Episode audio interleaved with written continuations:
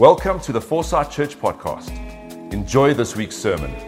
For more information about us, go to foresightchurch.co.za. worship team for leading us in an incredible encounter time. Good morning, friends. And this side of the room, good morning, friends. I only have two eyes. I can't do that. Yes. It's wonderful to see you again.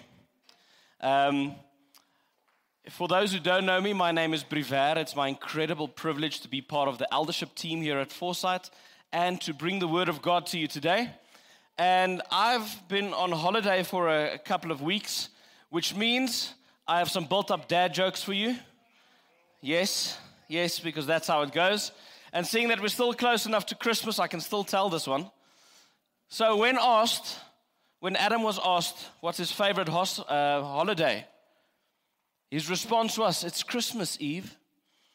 yes. All right. And seeing that schools are starting this week, and I can hear all the parents going, Hallelujah. Um, this one's for the kids. So, did you know that math is very holy? Yes, math is holy. We read about it in Genesis already. God says, Go forth and multiply. Yes. So, so there you go. If ever you want to complain about math again, now you know it's biblical. so, friends, I have an interesting topic on my heart today. It's one that God has been journeying with me throughout the whole of last year, and I believe that it's a word for this year. So, the title of my preach is simply obedience. It's a word that in the modern day has almost become dirty to obey because our flesh just wants to rebel. Everything in us goes, rage against the machine, yeah. That's what we want to do. We don't like the word obey because in the modern context, we've assumed that it means that we lose control. But I hope that through today's message, when we get to the other side of it, you will be encouraged that 2023 will be a year that's different than the past for you. So, we're going to start with a very tragic story. We're going to read the whole of 1 Samuel 15. So, if you have your Bible here, you can, it's on page 305. Okay. So, 1 Samuel 15. It goes Samuel said to Saul, I'm the one the Lord sent to anoint you king over the people Israel. So listen now to the message from the Lord. This is what the Lord Almighty says I will punish the Amalekites for what they did to Israel when they waylaid them as they came up from Egypt. Now go, attack the Amalekites and totally destroy everything that belongs to them. I want you to highlight that. Totally destroy everything that belongs to them. Do not spare them. Put to death men and women, children and infants, cattle and sheep, camels and donkeys. What a lovely Bible story. Huh? Yes, I love the Old Testament. It's just incredible. So, so Saul summoned the men and mustered them at Telaim, 200,000 foot soldiers and 10,000 men from Judah. Saul went to the city of Amalek and set an ambush in the ravine. Then he said to the Kenites, Go away, leave the Amalekites so that I do not destroy you along with them. For you showed kindness to all Israel when they came up out of Egypt. So the Kenites moved away from the Amalekites. Then Saul attacked the Amalekites all the way from there to there. Havilah to Shur, to the east of Egypt. He took Agag, king of the Amalekites, alive. And all his people he totally destroyed with the sword. But Saul and the army spared Agag and the best of the sheep and the cattle, the fat calves and lambs, everything that was good. These they were unwilling to destroy completely, but everything that was despised and weak they totally destroyed. We're going to quickly pause there. I want you to contrast verse 9 with verse 3. Verse 3 says, Now go, attack the Amalekites, and totally destroy everything that belongs to them. Their response is, they keep everything that's nice. Now, listen to what happens next. When the word of the Lord came to Samuel, or then the word of the Lord came to Samuel and said, I am grieved that I have made Saul king, because he has turned away from me and has not carried out my instructions. Samuel was troubled and he cried out to the Lord all night. Early in the morning, Samuel got up and went to meet Saul, but he was told, Saul has gone to Carmel. There he has set up a mountain, uh, a monument in his own honor, and has turned and gone on down to Gilgal. When Samuel reached, uh, reached him, Saul said, The Lord bless you. I've carried out the Lord's instruction. So, very proud of himself. And we often find ourselves here, and you'll see why I say that now. But Samuel said, What then is the bleating of sheep in my ears? What is the lowing of cattle that I hear? Saul answered, The soldiers brought them from the Amalekites. They spared the best of the sheep and cattle to sacrifice to the Lord your God, but we totally destroyed the rest. Trying to cover. It's like, no, no, no, it wasn't me, it's the men. And you know what we're going to do with this? We're going to sacrifice it to Jesus. We're, we're going we're gonna, we're gonna, we're doing our own thing, but we're doing it for God. Stop, Samuel said to Saul. Let me tell you what the Lord said to me last night. Tell me, Saul replied. Samuel said, Although you were once small in your own eyes, did you not become the head of the tribes of Israel? The Lord anointed you king over Israel, and he sent you on a mission saying, Go and completely destroy those wicked people, the Amalekites. Make war on them until you have wiped them out. Why did you not obey the Lord? Why did you pounce on the plunder and do evil in the eyes of the Lord? But I did obey the Lord, Saul said. I went on the mission the Lord assigned me. I completely destroyed the Amalekites and brought back Agag, their king. The soldiers took sheep and cattle from the plunder, the best of what, what was devoted to God, in order to sacrifice them for the Lord your God at Gilgal. But Samuel replied, Does the Lord delight in burnt offerings and sacrifices as much as in obeying the voice of the Lord. To obey is better than sacrifice, and to heed is better than the fat of the rams. For rebellion is like the sin of divination, and arrogance like the evil of idolatry, because you have rejected the word of the Lord. He has rejected you as king. Then Saul said to Samuel, I have sinned. I violated the Lord's command and your instructions.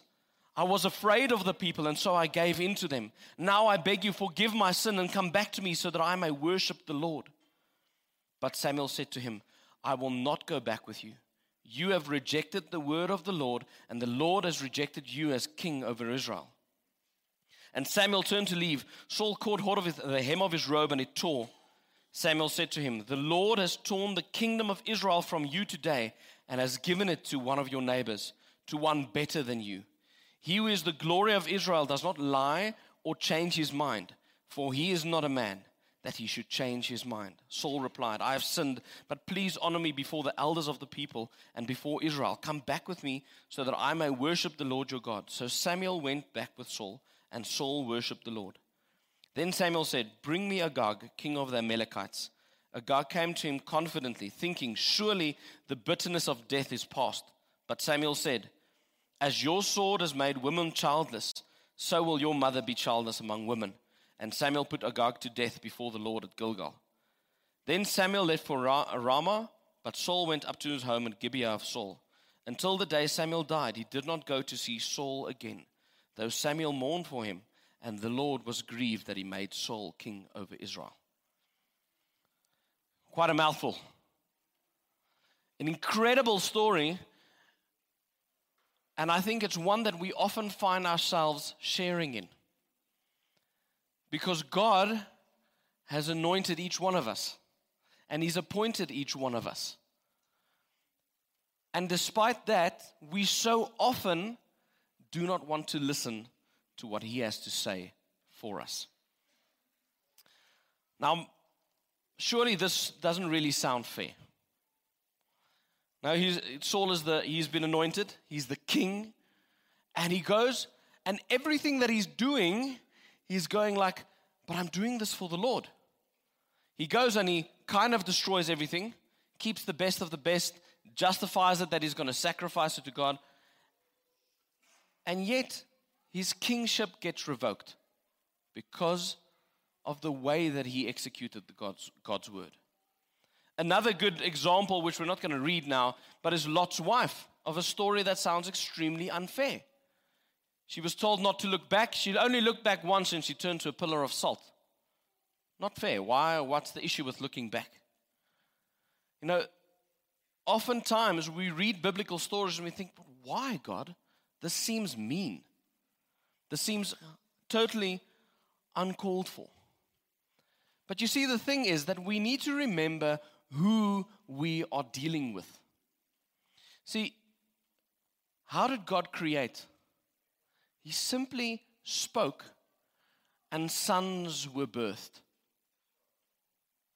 Have you ever paused to think of that? Just to ponder upon that point. He spoke and sons were born.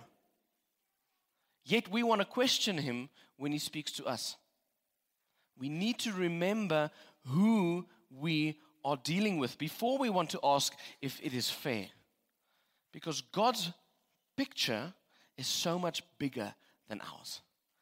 He sees into seven or into all the generations after us. So he knows which wars we need to win today. So when he tells us to do something bizarre, is it for our own benefit or is it for the benefit of everybody that's supposed to come after us? We need to remember that fairness does not come into account when we deal with the Creator God. Being obedient halfway is the same as being lukewarm.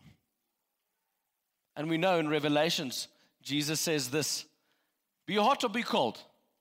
If you're lukewarm, I'm going to spit you out. I'm going to revoke your kingship. In 1 Corinthians 9, verse 24 to 27, Paul tells a story and says, What good is an athlete if he's able to run the race for 80% of the race? You know? He just stops. You know, does that help him? Can he win the prize if he stops 80% of the way? You know that word that was that Chris said? You need to start, but then you don't then you need to not stop. When God gives us something, He expects us to do it 100% of the way. There's no in between measure that is acceptable to God. He doesn't live in the grays. God lives where there's a right and there's a wrong. And if you're not in the right, everything else is wrong.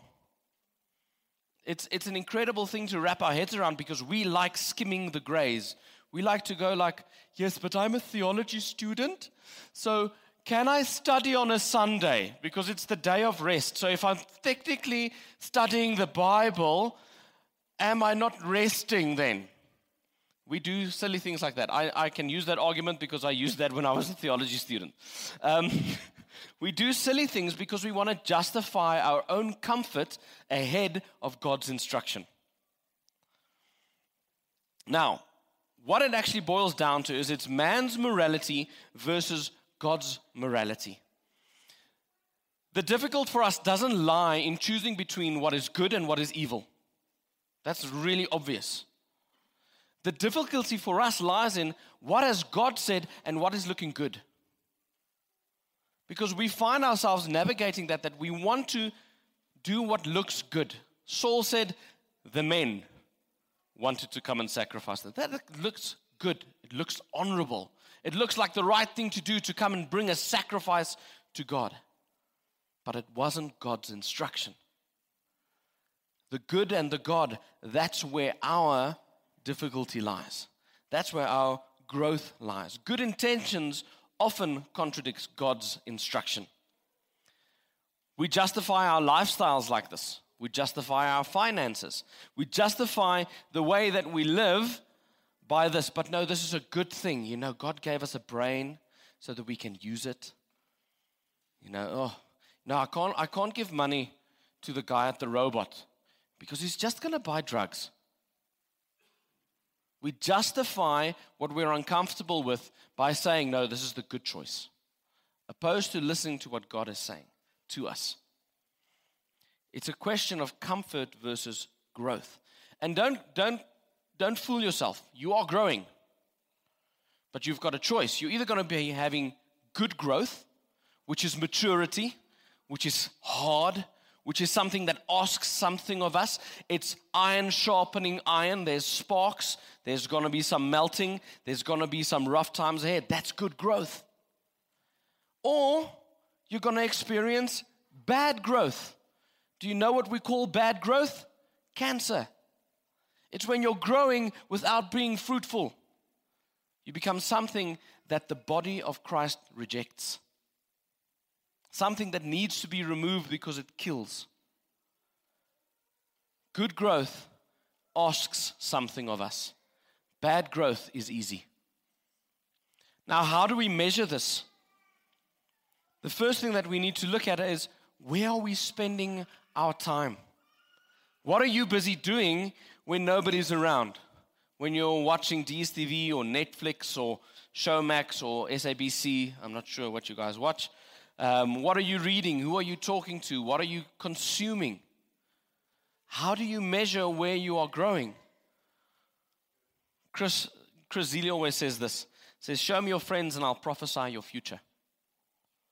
Who you choose to surround yourself in your inner circle will determine where your future will lie, whether it be good growth or bad growth. Now, a synonym for obedience in the Bible is love. It's a bizarre statement. It doesn't feel like that to us. But obeying God and loving God is the same thing. Turn with me to John 14, verse 15 to 21.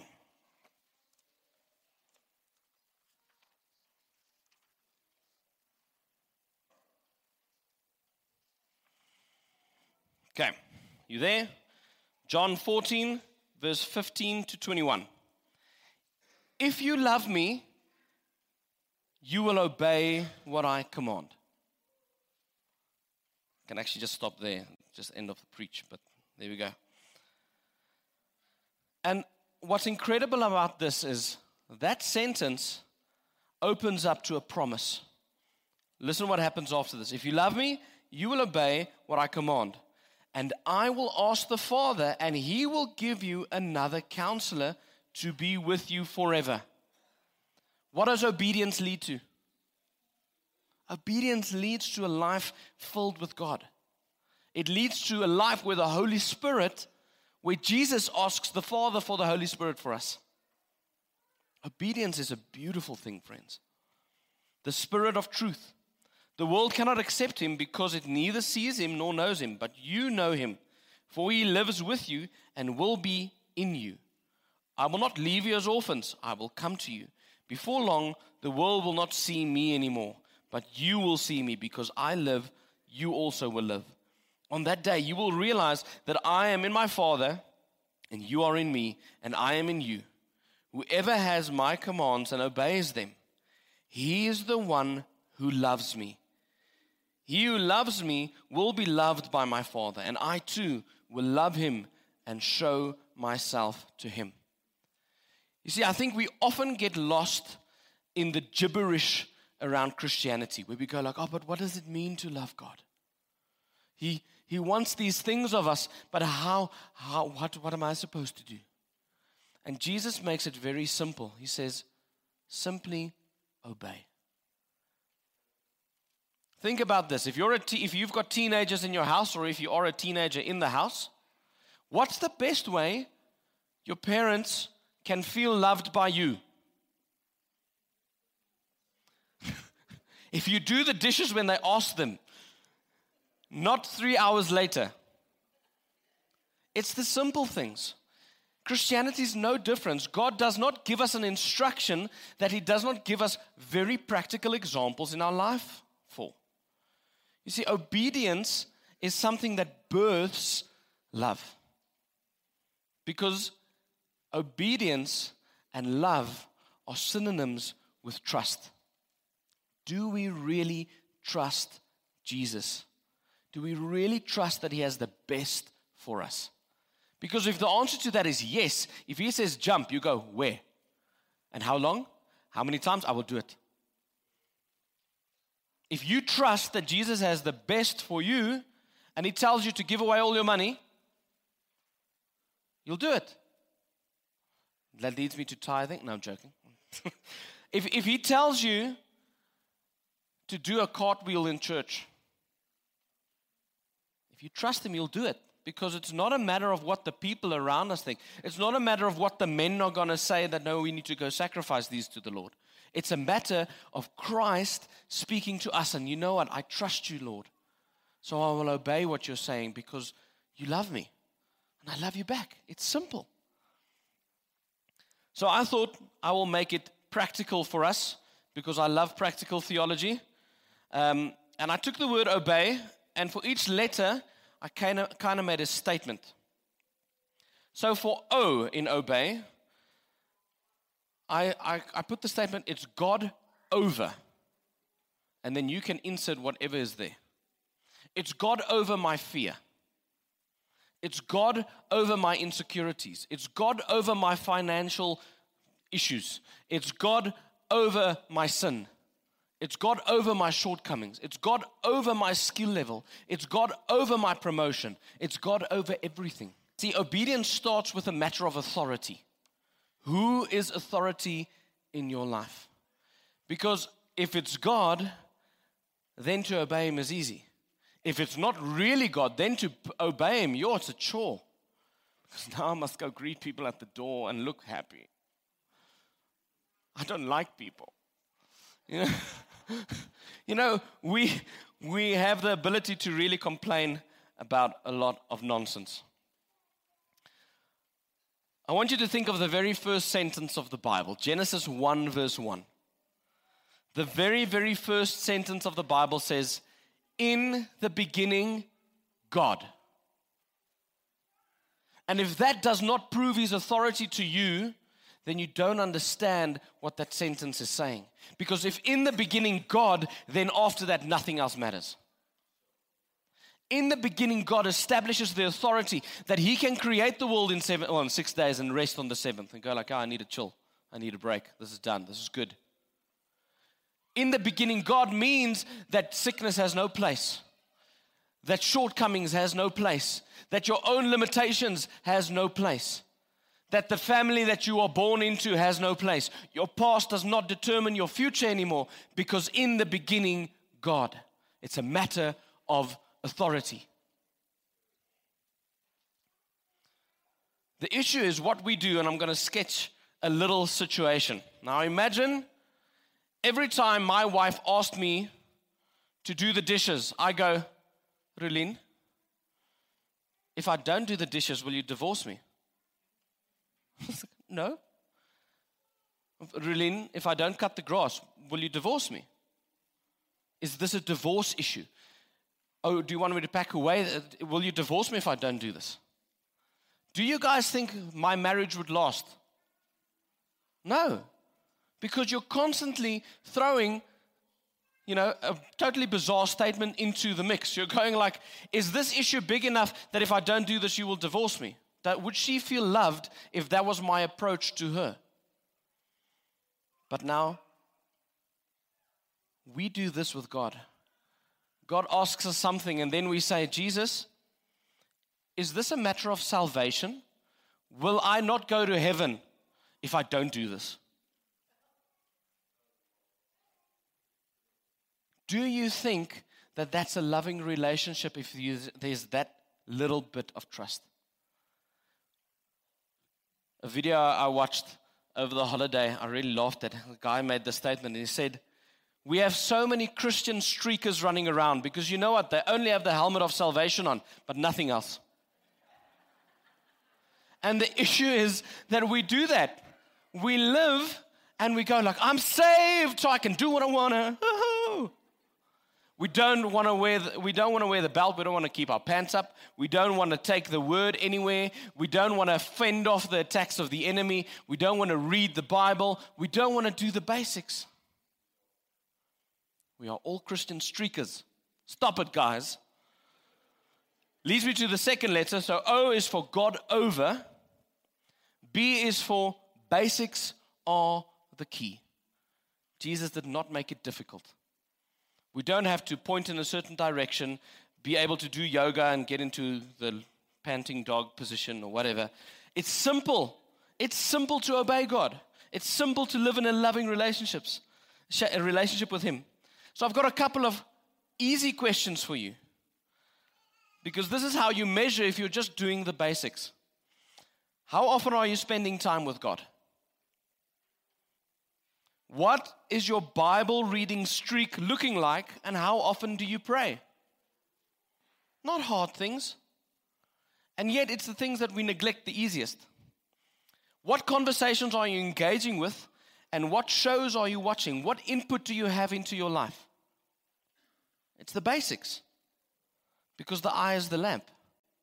What the eye sees, the heart will follow. Who is in your accountability community? Who are you walking alongside with? Who are your friends? Who are your inner circle? Who are the people that actually have the ability to look into your eyes and go like, stop it? Thank you. I hear that laugh.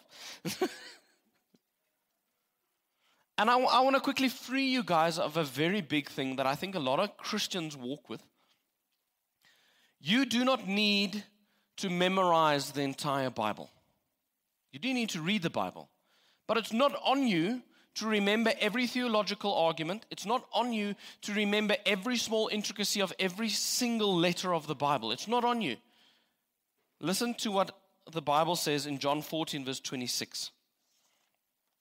Let me quickly read 26.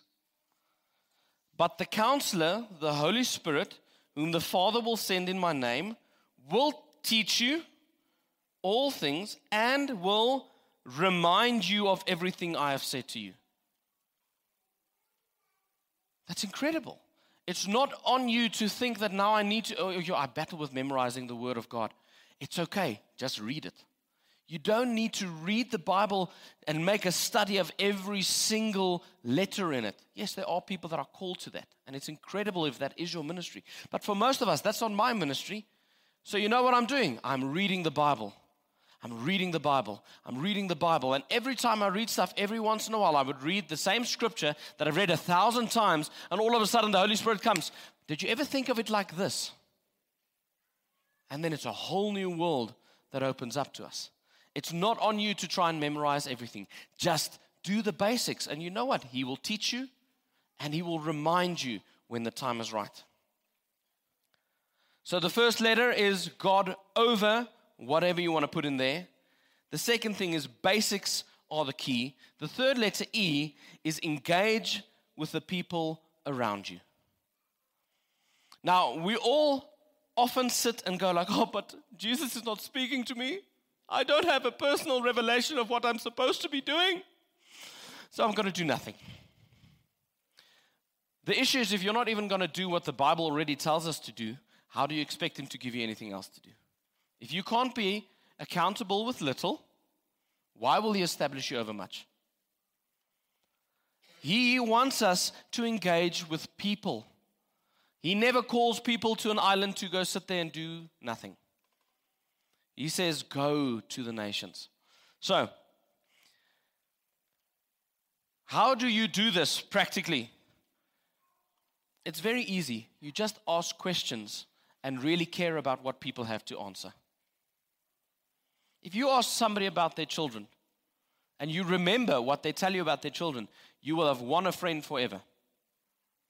If you ask somebody about his interests and they tell you and you remember, and the next conversation you continue with that interest or you go read up and you just do a little bit of effort, you know what? You've got a friend for life.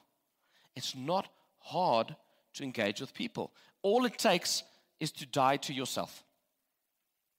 The issue is that we're so wrapped up in us that we sit and we go like, and somebody tells you something, you go like, oh, but that's nothing like what I'm going through. Your troubles are nothing in comparison to mine. Everything is a competition. And we become so blinded and so deaf to the people around us that we don't have the ability to really just take note. Because if somebody takes note of you, what's your immediate response? You go away and you go like, I actually feel like you saw me. I feel like she saw me. I feel like we had a good conversation. That's an awesome person. And it's all a matter of just being able to ask questions. And it's not big theological questions, friend. You don't need to think, oh, now I need a degree. You just need to speak to people. Like the, the most incredible place to do that is, is in your workplace. You're already stuck with people there in prison for eight hours a day. You know, if you need, if you are forced to go into the office, you know, you're there. They're there. You're, I mean, speaking is going to happen. Just take an interest. And you know what? The Holy Spirit will do what? He will remind you at the right time and the right place where you can introduce him. But be there. I always love the story where Peter gets the instruction from the Lord to go to a place and he walks there. And as he walks there, when his shadow falls on people, they get healed. Would they have gotten healed if he, if he wasn't there? No. The proximity is an important thing. I think the biggest lie of social media is to say that we can be connected without being in the same room. There's a big thing happening in the world. Um, and we have, uh, Chris has preached on that a bit, but the Babylonian spirit does three things. The first thing that it does is it tries to close the church, COVID. Um, if it can't get that right, it tries to soften the message of the church. It, it tries to make away with words like the blood of Jesus because it's offensive. The goriness of who our God is, the fact that there is a hell, the fact that Jesus died for our sins and He's the only way there's not many ways up, and, up onto this mountain. There's one way. It's the way. It's Christ. He is the door to the Father. And if, if the Babylonian spirit can't get that right, you know what? He's, he goes for the kids. He tries to cut off the next generation. You know why? We see that in Joshua. Joshua makes the statement. He says, Me and my household, we will serve the Lord. And then in the very next chapter in the Bible, you say, The whole of Israel forgot who Jesus was or who the Lord was because they internalized Christ so much they never shared him. It's a good statement. By all means, go and serve the Lord, but make sure it leaves your premises. Make sure that you don't turn into a submarine Christian. Sunday, rest of the week. Don't be that guy. Sorry, cameraman. Woo, you got me. Huh. All right. Um, And this might come as a big shock to you, but did you know that Sunday services primarily is not for the lost? This gathering that we have here is the intent of this is not to save the lost. The intent of this is to equip the saved. Because the rest of the week is intended to save the lost. See, what we do here on a Sunday, and I said it in a previous preach, preachers don't save people, relationships do. If you had to count on your, on your fingers the amount of life changing preachers you've had, I mean, by the time you're 70, how many preachers have you been to? Why are you still just doing what you're doing? A preach doesn't change you, but the choice to be obedient does. So engaging with people is the call. The reality is if that if you are not even willing to engage with the people that are always around you, why would God give you a different calling? You can't even be faithful with the one that He's already given you. So, O is for God over everything. B is basics is the key. E is engage with the people around you. And the Y is yearn for a better relationship with God. There must be a yearning in your heart to get to know Him better. Matthew 7, verse 7 says, Ask and you will receive. But we don't ask because we don't pray. We don't spend time. Or if we do ask, we ask selfishly. We go like, oh, I want a red Ferrari on the pothole roads of South Africa. Good luck with that. Huh? Then it says, seek, and we will find. But one of the words, I think it was in the prayer meeting this morning, is that sometimes we start breaking the ground. And the first two, three, four hits are very exciting because the ground starts shaking and it's loosening up. Looks like Superman's going to start flying. The dirt goes into the air. It's incredible. And then it becomes hard work because the seeking isn't, oh, I haven't found gold yet. And then we stop. There's no perseverance. So we don't find. We don't ask, so we can't receive. We don't seek, so we don't find. and then we don't knock, so the door won't open to us. The incredible part of this is that it's all available to each one of you. You don't need something special, you don't need a degree.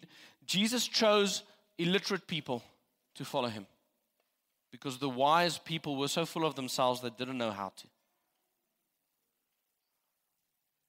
So, friends, I encourage you yearn for a deeper relationship. Ask God. If you have a need, if you have a desire, if you have a dream, if you have a hope, who do you think put it there? If we can say that in the beginning, God, can we not say that, you know what, this dream that I have in my heart, you know, maybe it's not really my dream.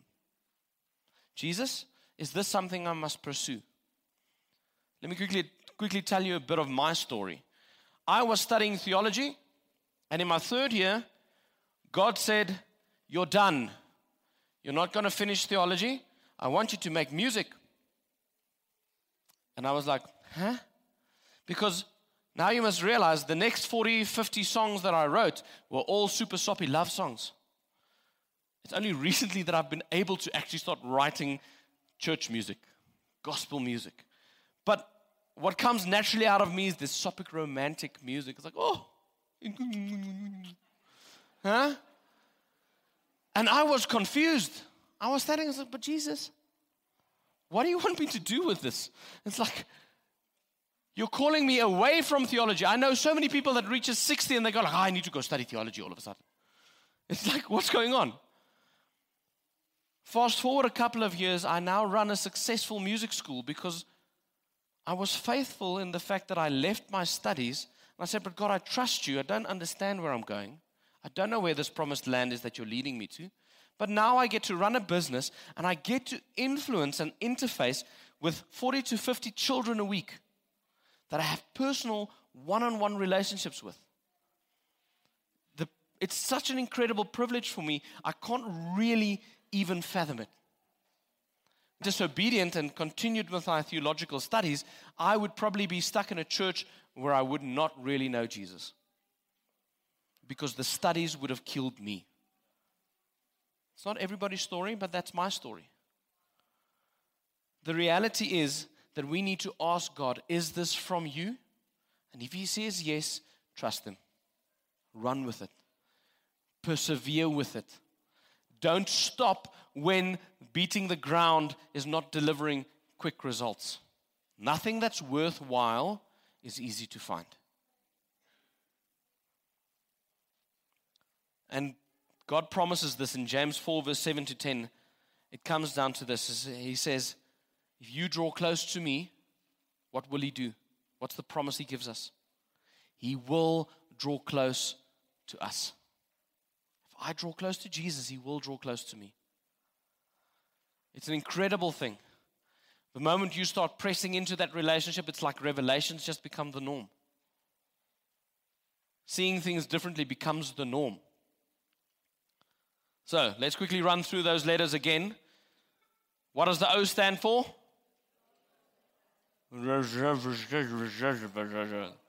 God over, let's just say everything. The second thing is B's basics are the key. E, engage with people around you. And Y, yearn for a better relationship with God. Now, friends, don't let kingship be torn from you by not completing the instructions God has given you because we do that ourselves. It's not God hating us, it's not anything else than us not completing the race.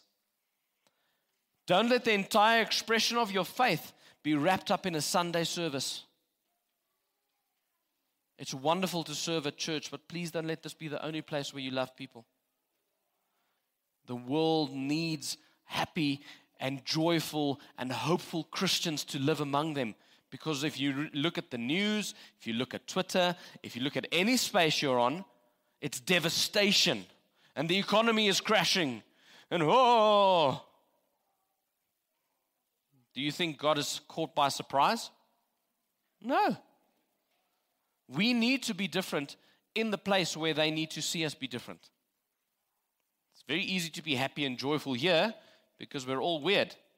So you can just be your weird little self, and it's fine. But the reality is, we need to be weird there. We need to be so radically weird there that they go like, "What's what's wrong with you?" And you can say, "Jesus," because He saved me from myself. And you know what? I trust Him and I love Him and I obey Him. And when He tells me to do something, I do it because that looks bizarre to the world. Don't let your good intentions stand in the way of a deeper and much more real relationship with Jesus. Serving God is not a comfortable thing, it's meant to challenge our innermost being. And at the beginning of 2023, I want to challenge you with this. Don't be comfortable. Don't be comfortable with your level of relationship. Don't be comfortable with your level of revelation. Don't be comfortable with your work position. Don't be comfortable with anything in your life, but allow God to make you uncomfortable and grow you. Be a good growth. Become a mature Christian. Be called to more. Be called to the place where if somebody asks you a difficult question, you can tell them, I know this one. My Jesus says this. Settle in your heart who the authority is in your life. It's God over your situation. The basics are all you need to engage in a life changing conversation and act. Then we all yearn for a deeper relationship with God. The way that we love one another and the way that we love Jesus ignites other people to love Him the same way. If the people who follow you were to serve Jesus the way that you're serving Him now, how will that church look? How will that relationship look? If the people that are in your immediate circle served God the way that you do. It's not supposed to be a comfortable statement that. I'm hoping that at the beginning of 2023, we can all stand up and say, But I want this year to be a year of obedience. I want this year to look different than what I did things in the past. And you know what? Being obedient is a tricky, tricky thing. So I recently heard this statement, and it was such a beautiful statement for me. The guy says, You know what the thing is? Regardless of what your sin is, whether you're gay, whether you're queer, whether you're a murderer, whether you are disobedient, whatever that thing is, wherever you fit into that spectrum of things that are missing the point of God, come to Jesus. He loves you. But the moment you accept Him as the authority in your life, you know what? Do what He did for you. He died for you. So now you die for Him. That means you die to your old self. For me, I had to die to computer gaming. I was thoroughly addicted. You can say amen again. I was so addicted that I was neglecting my wife and my, and my firstborn child when he was born. To the point where last year at the church fast, I started fasting and I realized with a baby boy in the house, food fasting is not going to happen for me this year because my wife was pregnant with the second one, so she was not happening. She are. Um, so I had to kind of be in the front. So I was like, okay, I will fast gaming. In the second week, I woke up and I'm like, sure, I don't have a headache today. That's weird. And I, I realized for a whole week I was nauseous. I was having headaches. I was having withdrawal symptoms from not playing computer games because that's how addicted I was. Don't think that drugs and alcohol is the only thing you can get addicted to. Don't fool yourself. There's a real reality to the enemy wanting to keep you at bay. And the crazy thing is, the moment I stopped gaming, I won about 50 hours a week. I never did the math until I stopped. And then I was like, sure, I have a life. All of a sudden, I can do things, I can accomplish things. And you know what? We were praying about leaving Krugersdorp at the beginning of last year. We were like, Jesus, we, we feel like we're not being seen here. We feel like this isn't our place. This is not where we're supposed to be. And we sent to our accountability partners and said, Friends, please pray with us. We are busy with a big life decision. And whatever God tells you, just tell us if He gives you a scripture or whatever. And all five couples, I kid you not, within a week came back to us and said, God is saying no. What are you praying for? we were like, so Kaap to man. vat my na die parel toe, sit my in parelbox. Um, you know, but the reality is the moment we said, All right, God, you're saying no, we must stay, the doors in my business opened up. I can't explain it. I didn't pray for it. Business deals that started three years ago, like the year before COVID hit. I was 100% convinced those deals were done and dusted. They're not going to happen ever. All of a sudden, they start phoning me. Say, Brever, look, look, the time is this year. Let's do it. Can you do us a new quote? Out of nowhere. And obedience leads to that place where God puts you where He wants you so that you can do what you're supposed to. Now, don't hear what I'm not saying. Obedience doesn't mean all of a sudden your business is just going to flourish. You need to be obedient in the things that God wants you to do. And you do it for the sake of obedience. You don't do it for the sake of the reward because then you're just in it again selfishly. We serve Jesus because of what he has done, not because of what we can gain. The gain is a, is a bonus. So I want us to make a commitment together. And I want, to keep, I want us to keep each other accountable for this commitment for the whole year. There's a real reality that the harvest is ready. Whenever we see great persecution of the church and worldwide persecution of the church, we know that there's a great harvest waiting to be collected. And I want to believe that we want to be the workers collecting that harvest. The Bible says there are few, but if you raise your hand, God will use you. He would love to make you part of the harvesting team. So, if you want to complete God's instruction for you, I want you to raise your hand. And just keep it there for a moment. I'm going to ask a couple of questions. If you want to obey God this year and actually live in a fulfilling relationship with Him, raise your hand. If you want to be part of what God is doing in 2023 in your own life, in Foresight, in Krugersdorp, in the West Rand, in Gauteng, in South Africa, into the whole world, raise your hand. If you want to repent because you know that you haven't been obedient, raise your hand. It's a new year, it's a fresh start. Let's live in the words that God has spoken over us as friends, as a family, as foresight. Love God with all your heart and all your mind and all your soul, and love your neighbor as you love yourself. And let's get stuck in each other's lives this year. Let's die to ourselves. And let's live for the one who made us alive. Jesus, you see these hands. You see us expectingly waiting for you to reveal yourself. In Romans, Paul writes and says, The whole of creation is eagerly awaiting for the sons and daughters of God to be revealed. And Jesus, we're saying, Here we are. In this year, Jesus, we pray that we will be obedient. We pray that when you give us an instruction, we know that we're not only fighting for ourselves, but we're fighting for every generation that comes after us. Jesus, I pray that we will follow your word to the T, that we will trust you, and that we will grow in our loving relationship with you. Let 2023 be a year of obedience for us. Because obe- obeying you, Jesus, is loving you.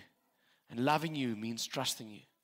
And we want to trust you in everything. And Jesus, we are earnestly asking for this. We are deeply seeking this. We are loudly knocking on your door. And you promise that you will meet us there. You will draw close to us. And as we obey you, Jesus, we pray that your miracles will save the lost.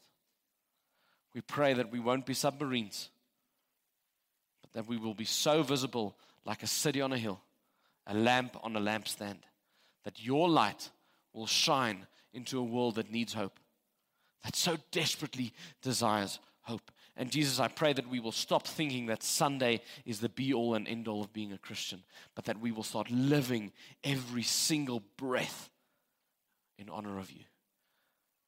Let us love the people around us in the way that you loved us, even when we were still sinners. You left the 99 to come fetch us. The weird and wacky, bizarre bunch that we are. Jesus, you come and you fetch us and you save us from the claws of death and you bring us into life. Jesus, we love you. Jesus, we desire more of you and we yearn for a deeper relationship with you. May 2023 be the year where we continually encounter you afresh. Holy Spirit, we don't want to settle for the normal. We only want to settle for a life fulfilled in you, total obedience to the God that we love and trust. Because in the beginning, God, you are our authority. You are our truth. Jesus, you are the way, the truth, and the life. And by your blood, we've been reconciled unto God. May us, may you lead us in our relationship with the Father more and more. In Jesus' beautiful, incredible, powerful name we pray.